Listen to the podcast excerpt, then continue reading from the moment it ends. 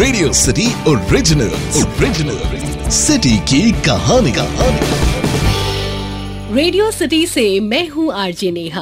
कहते हैं कि बनारस, यहाँ का जायका एक बार अगर किसी की ज़ुबान पर लग जाए ना तो फिर वो भुलाए नहीं भूलता। चलिए, पेश है नज़ारा आपके सामने बहुत करारा। सुबह के सात बजे थे। भीड़ का बढ़ना जारी था। शिवालयों से हर हर महादेव की गूंज उठ रही थी। गलियों से निकलता भक्तों का रेला। तुलसी, बेलपत्र और जल लेकर दौड़ रहा था। इधर विदेशी इस लम्हे को कैमरे में कैद करने के लिए बेकरार हो रहे थे। एक लंट साण से बचने के चक्कर में कोरियाई पर्यटकों का एक समूह तितर बितर हो चुका था। तभी गुजरात से आए रमेश भाई पटेल और भभुआ से आए बब्बन बाबू के नथनों में कहीं से मसालों की सोंधी महक पर बनाने लगी।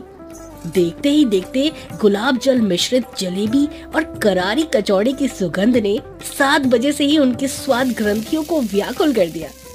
सामने नज़र पड़ी, देखा, एक अधेड़ दुकान वाला एक साधारण सी गुमटी की दुकान में वहाँ बैठा है।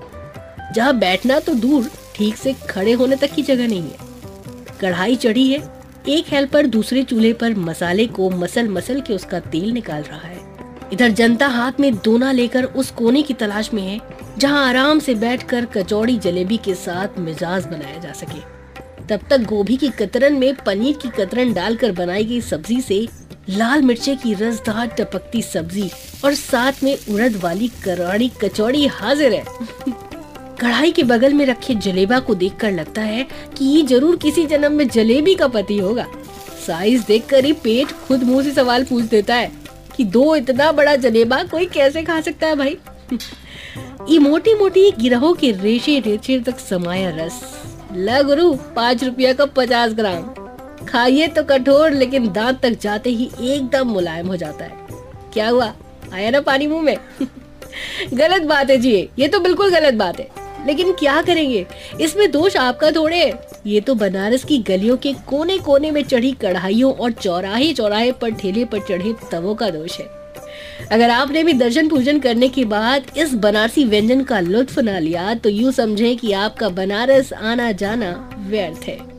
कहते हैं कि अगर मंगल ग्रह से उठकर आपको कोई सीधे धरती पर फेंक दे और आप सीधे एक ऐसे चौराहे पर गिरे जहाँ सुबह सवा छह बजे से ही कचौड़ी जलेबी खाने के लिए लोग लाइन में खड़े हों तो बिना हीरा हवाले के समझ लीजिएगा कि आप बनारस में हैं, जहाँ हर चौराहे पर कचौड़ी और जलेबी की दुकान है।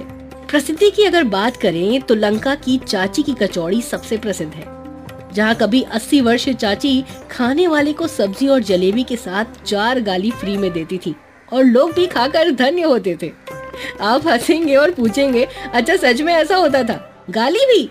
तो जी सर बड़े बड़े लाट साहबों को चाची के मुँह से गाली खाते मैंने सुना है। इसे बनारस की तहजीब कहना ज़्यादा उचित होगा।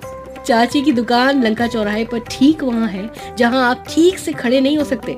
लेकिन बड़े बड़े वीआईपी लोग हाथों में पत्तल और दोना लेकर अपनी बारी का इंतज़ार करते हैं। इसके अलावा भी आप गोदौलिया चौराहे के आसपास किसी भी दुकान से कचौड़ी जलेबी का आनंद ले सकते हैं। उत्तपम इडली डोसा यूँ तो दक्षिण भारतीय व्यंजन है, लेकिन बनारसियों ने उत्तपम का कान पकड़कर इसे बनारसी बनाने में कोई कोर कसर नहीं छोड़ा है। यहाँ सुबह सुबह ही चौराहे, गलियों में ठेले और कोने अस्तरों के रेलों में तवा पर मक्खन दहकने लगता है।